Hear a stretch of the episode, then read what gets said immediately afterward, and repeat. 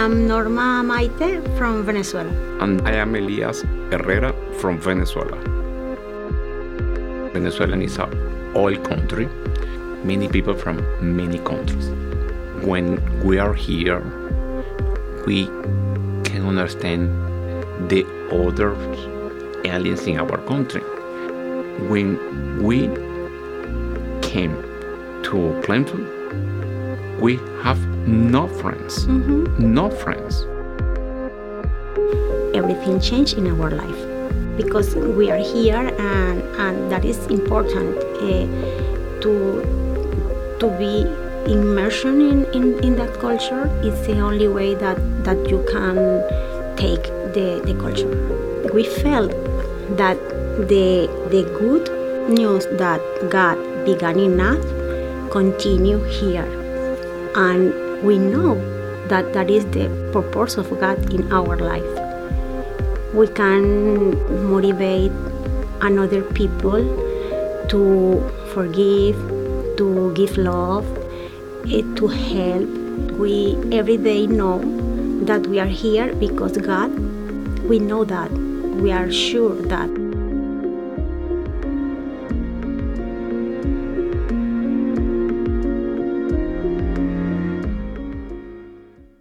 Glad you're here to worship with us. And uh, let's uh, just uh, be silent before the Lord in uh, preparation for his word today.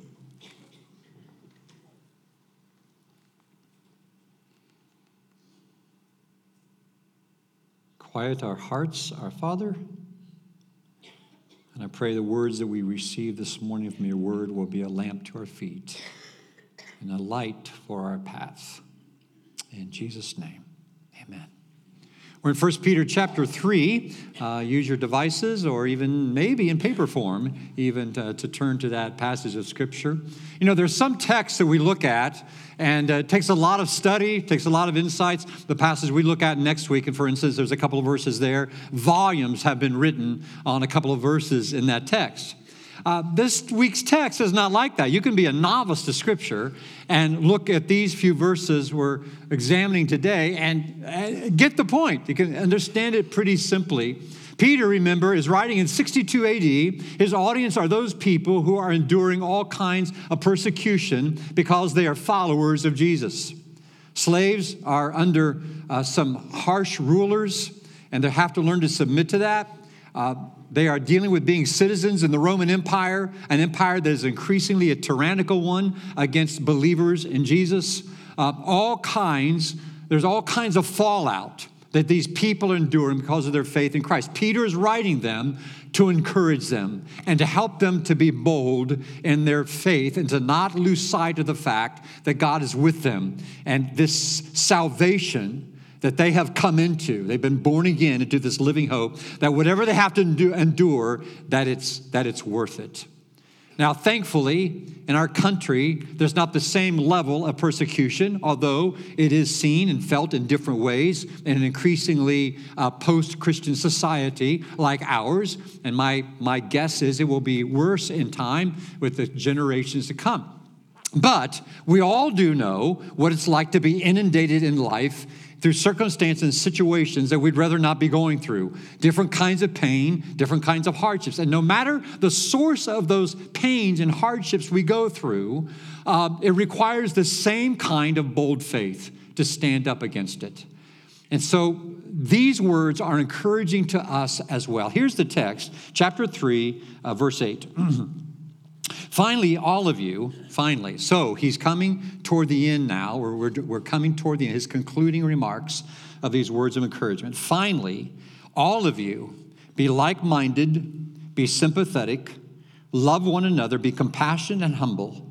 Do not repay evil with evil or insult with insult. On the contrary, repay evil with blessing because to this you are called, so that you may inherit a blessing. For whoever would love life and see good days must keep their tongue from evil and their lips from deceitful speech. They must turn away from evil and do good. They must seek peace and pursue it. For the eyes of the Lord are on the righteous, and his ears are attentive to their prayer. But the face of the Lord is against those who do evil.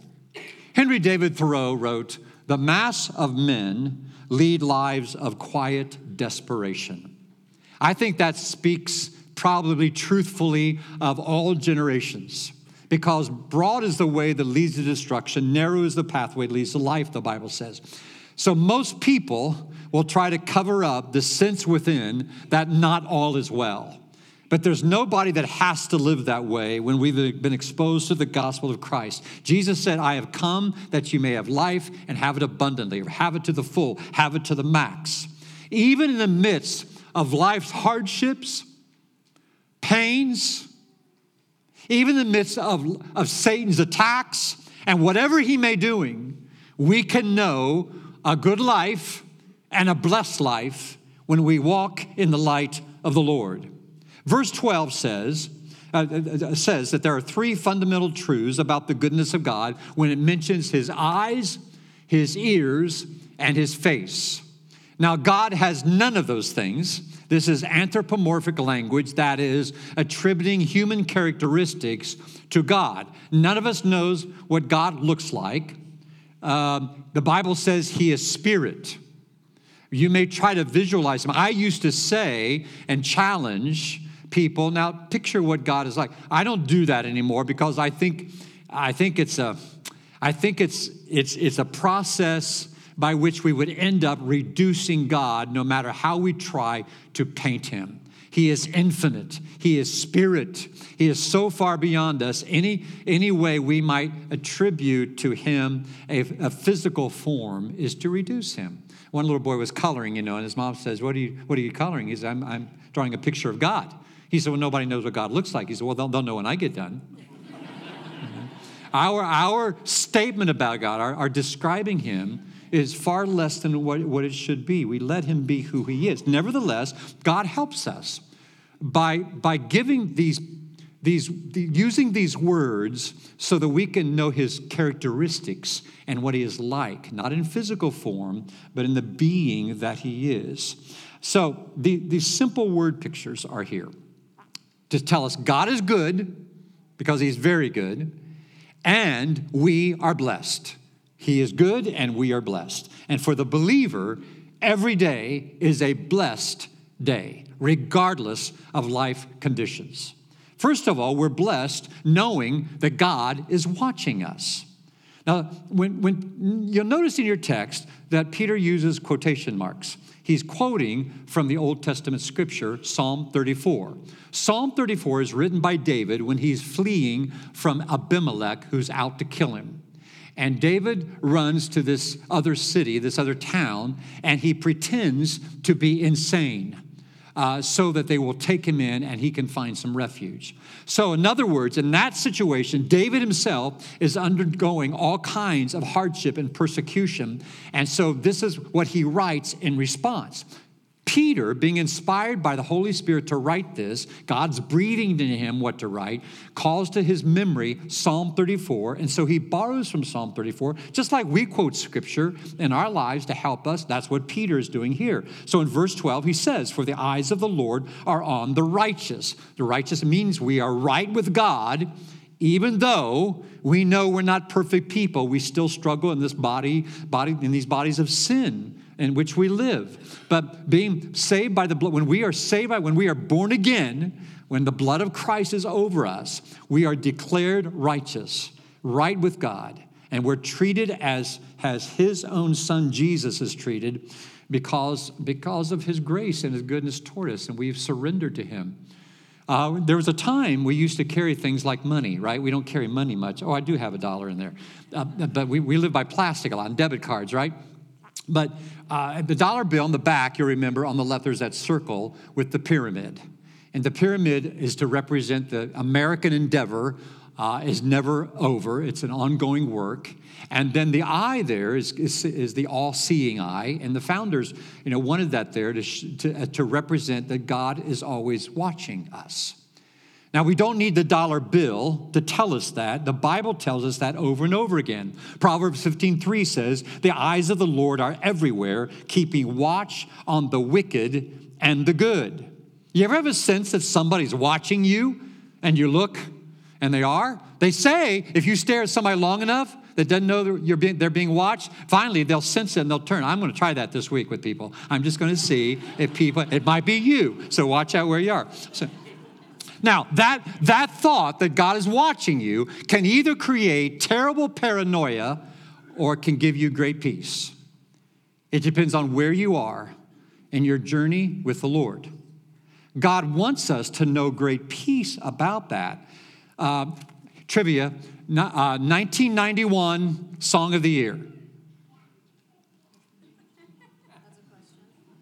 What? That's a question, yes. Dull.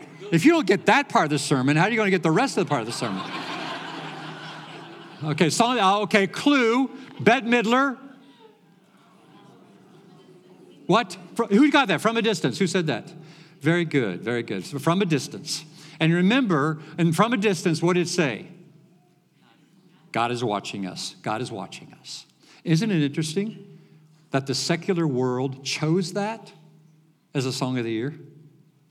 I think it demonstrates that even the world senses there's something more, there's something beyond, and that by and large, we like knowing that. There is someone watching over us, and there is.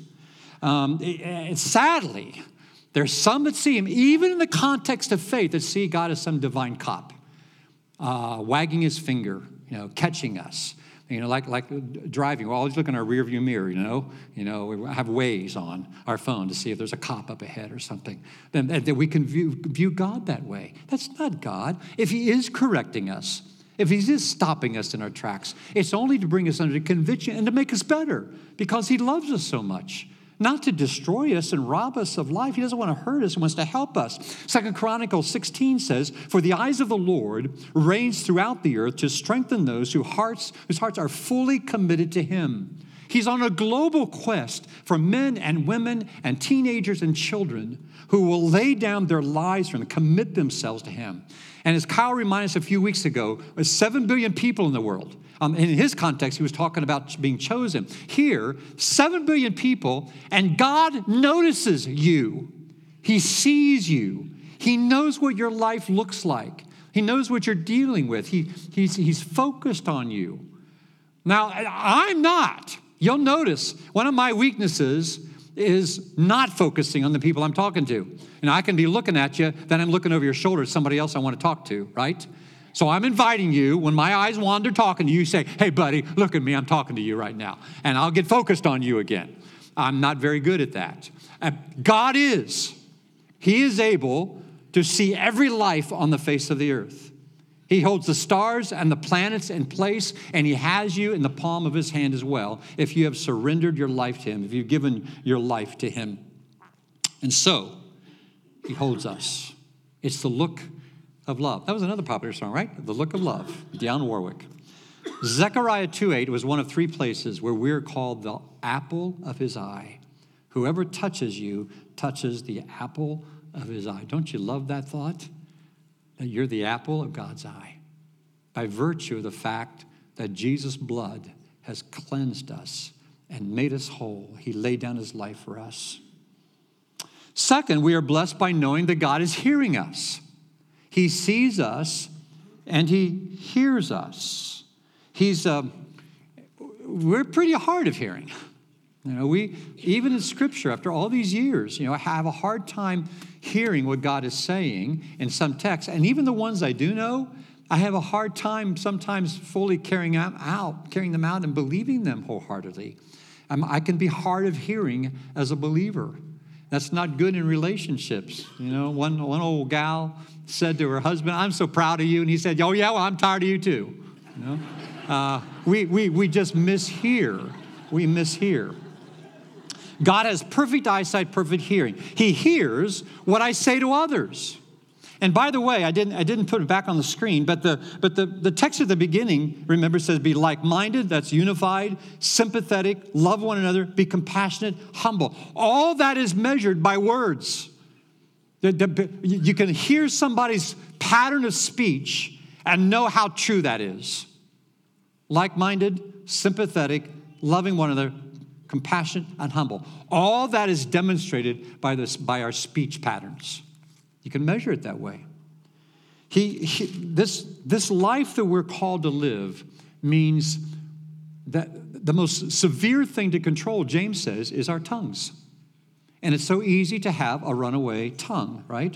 Verse 10 says, Whoever would love life and see good days must keep his tongue from evil and his lips from deceitful speech.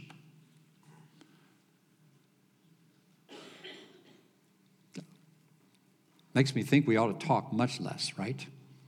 Because of our tongues. Now, we all mess up with our tongues. I say things all the time I shouldn't be saying, saying things that aren't always noble and pure and right. Um, and I sometimes I think even the words of my mind that, that I stop before they're on my tongue, but they're up here. And I'm thinking, why are you thinking that? You know, and I have to stop it there so it doesn't come here. And sometimes I don't stop it and it comes out here. You know, the, uh, um, it, it, uh, now if there's habitual, the uh, habitual pattern of speech of gossip, or even on print in print libel on, on social media, you know, sometimes you just, go back and read your words. Are those Christ honoring words that you wrote a week ago on Facebook or on Instagram? You know, are, is, is that appropriate? Did you build up or tear down? Did you expose something true and right and good and noble or something evil or, or that tears down, destroys? You know, those, that kind of pattern, the problem then is not the tongue at all, it's the heart. Because Jesus said it's out of the overflow of the heart that the mouth speaks. So that's why hearing what we sound like, measuring our words, are so very, very important. And he even says here that if somebody insults you, don't feel proud of yourself if you don't insult them back. That's not far enough for a follower of Jesus. If somebody insults you, what's it say? Bless them. You might think, do I have to? Yeah, that's what it says. You have to. Yeah, you don't have a choice. You have to figure out how you're going to bless the person that insults you. What are you going to do? What action will you perform? What word will you say? What message will you send that you care about them as a person? Not to be holier than thou, but because that's what believers do, and that's what Jesus modeled before all of his critics. He still, he still reached to them even when they were crucifying him. This is a hard pattern to learn. Proverbs 15:1 says, "A soft answer turns away wrath." We know that sticks and stones do break our bones. We also know that words bring terrible harm to us. They shape us. They affect our esteem. They affect life journey and decisions that cause us to cower, to be torn down. Words are vitally important. Psalm 141 says, Set a guard over my mouth, O Lord. Keep watch over the door of my lips. I think that would be good homework this week for us to memorize that prayer and to pray it. What if I called you last night and said, Hey, Mark Links, uh, we are going to play the recording of all your words this past week? I hope you'd be sitting here in church but maybe not. What if it was you? We're going to play. By the way, every conversation, everything you texted, everything you posted is going to be before the church this week. Wonder how many would show up. God knows those words. And we need to remember that we represent Him. God also hears when I call on Him. He hears what we say to others and to Him. He hears our prayers. Now, we're tempted to, to, to, to say, Is God really hearing me? Now, if you ask that question in the midst of your growing faith, I know the temptation is there. I'm not saying that God's only looking for perfect, but we're all flawed in our faith. But if you ask that question often enough, it's just revealing that you are listening to the lies of the evil one more than the truth of God. The more you're in the scripture, the more deeply you're in Him, you know He's hearing you because the Bible tells us that over and over again, and you don't have to question. We pray certainly for his involvement. Where we pray for certain answers. I'm not saying we shouldn't. We, he commands us to present all our requests to God. But he says what will happen to us is the peace of God will reign in us. That's what it says. It doesn't say that we'll ever like an answer that will ever perceive it, that will ever get it. It just says, why, why is that true? How can peace come if I don't have any answers or if I don't have the right answers? Because in prayer, what we're doing says, God, I'm yours. I totally depend on any way you behave, any way you operate as God, no matter what, God. I'm in. I'm in all the way. So you don't have to worry about me checking out. I'm just telling you what my concerns are. So here they are. Do with them what you want. And then you walk away fully knowing God's going to take care of you. That's what it means. So easy to get self-consumed in our, in our, even in our prayer lives and to call God to prove himself to us. Friends, he already did that on the cross. He went to the nth degree to show you how much he loves you. He doesn't have to prove himself anymore, right? So, regardless of what you feel about prayer, be assured. Psalm 34, same 30, it's the same psalm that, that, that Peter is quoting here in this text, he doesn't quote this part of it, but he goes on quoting it. Or the psalm goes on here saying, The righteous cry out, and the Lord hears them. The Lord is close up to the broken, close to the brokenhearted, and saves those who are crushed in spirit. I wonder who here has never been brokenhearted or crushed in spirit. You can't live life without being brokenhearted sometime and being crushed in spirit, right? That's, that's the story of our lives. He turns his ear toward us. He, and he waits for us to call out to him. He is almighty. Jeremiah 33 says, Call unto me, and I will show you great and mighty things that you don't know. There is so much. There's so much. What is it they say? We only use about a small little percentage of our brains, 10% or something. That's more obvious in some people than others, right? So, but imagine if that's true of the physical brain that God made, how much more is found in the infinite one, who is the creator of the brain. I can't, can't fathom. We cannot fathom who he is. So you have, maybe you have a broken heart today. Maybe you're living with a crushed spirit today. Turn, turn. He's turning his ear toward you. He wants you to keep calling out to him. He's almighty. I love what A.W. Tozer wrote. He said, An infinite God can give all of himself to each of his children. Now, I can't do that. I mean, you know, those of us who are parents, who you're raising kids, I can't, I've never been able to give all myself to each of my kids. They have different needs at different times. And you'll notice if you have more than one kid, you notice that one gets more attention, usually more than another one at some times at varying degrees because of their needs, just because where they are. And then you feel guilty, oh, I'm neglecting that one. And so you turn, try to get them. Well, then you this one. And it's always this balancing act, right? And how are they all going to equally know you love them each the same? Because that's true. No problem with God. No problem. I love that statement. And then he says, He does not distribute himself that each may have a part, but to each one he gives all of himself as fully as if there were no others. Praise God. And we are blessed also, third, knowing that God is directing us. Verse 12 says, But the face of the Lord is against those who do evil. Now, if it's against those who do evil, then it's for those and toward those who are doing right who are obeying him. God is spirit, he is light, he is radiant, he is full of glory, and uh, he cannot be measured. And yet he's intimate and personal.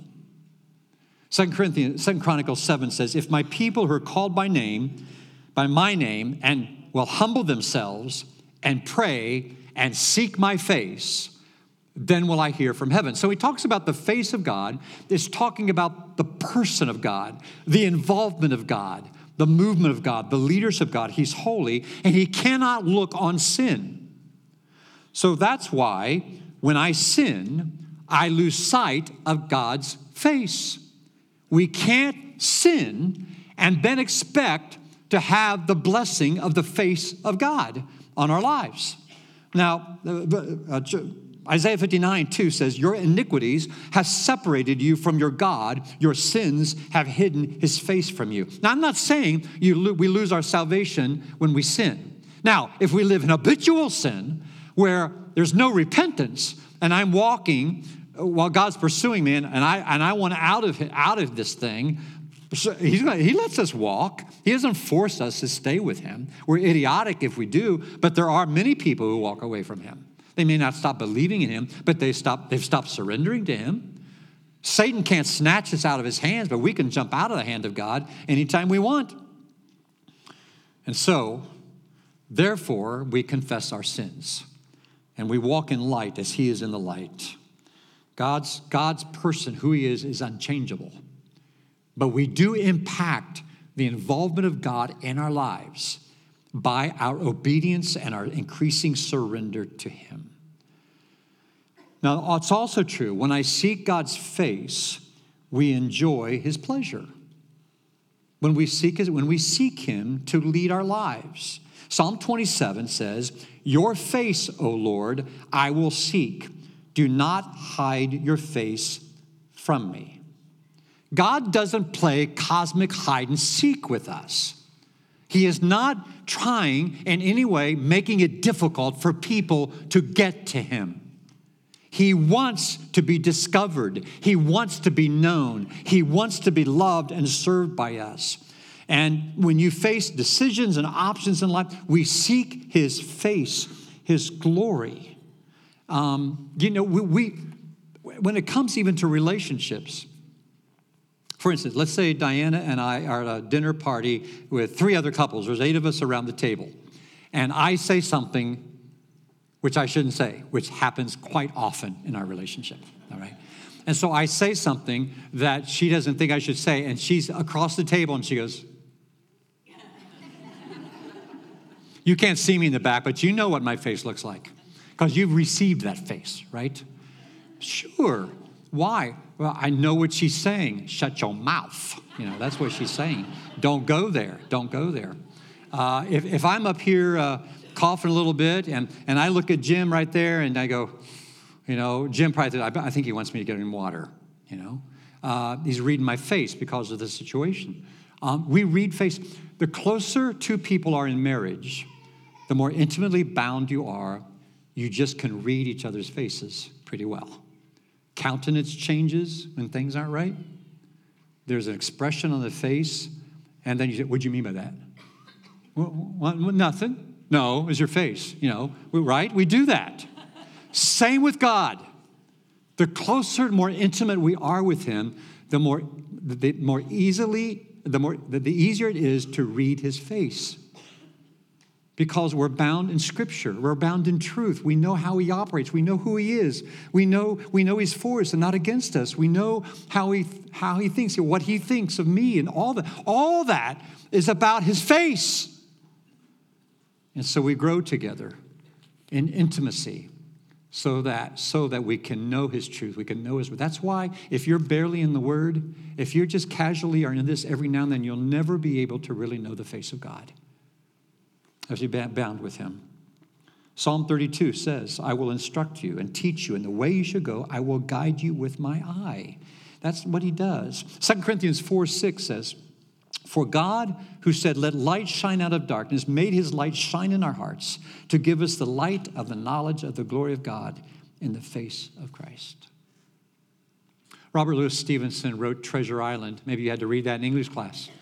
And there's a scene when all the, they're in a storm and the passengers are all below deck for safety, but they're really fearing for their lives. So one of the passengers does something he shouldn't do. He comes up top and he sees the pilot of the ship has tied himself, lashed himself, so he won't be swept overboard. And the pilot just looks at the passenger and he smiles. That's it. And the passenger goes down below and simply says to the others, I have seen the face of the pilot, and he has smiled at me. All is well. Do not be afraid. That's the story, friends. When you are in Jesus Christ, God smiles on you all is well. You do not have to be afraid. Psalm 4 6 says, Let the light of your face shine on us. Because of that, we can keep moving forward in life and in faith, knowing He is for us and not against us. His smile reminds us that He is in charge. He's not in control. People say, God's in control. Well, no, control means my free will is out of here. That's not true. God gives me free will. I'm not in control uh, of my family.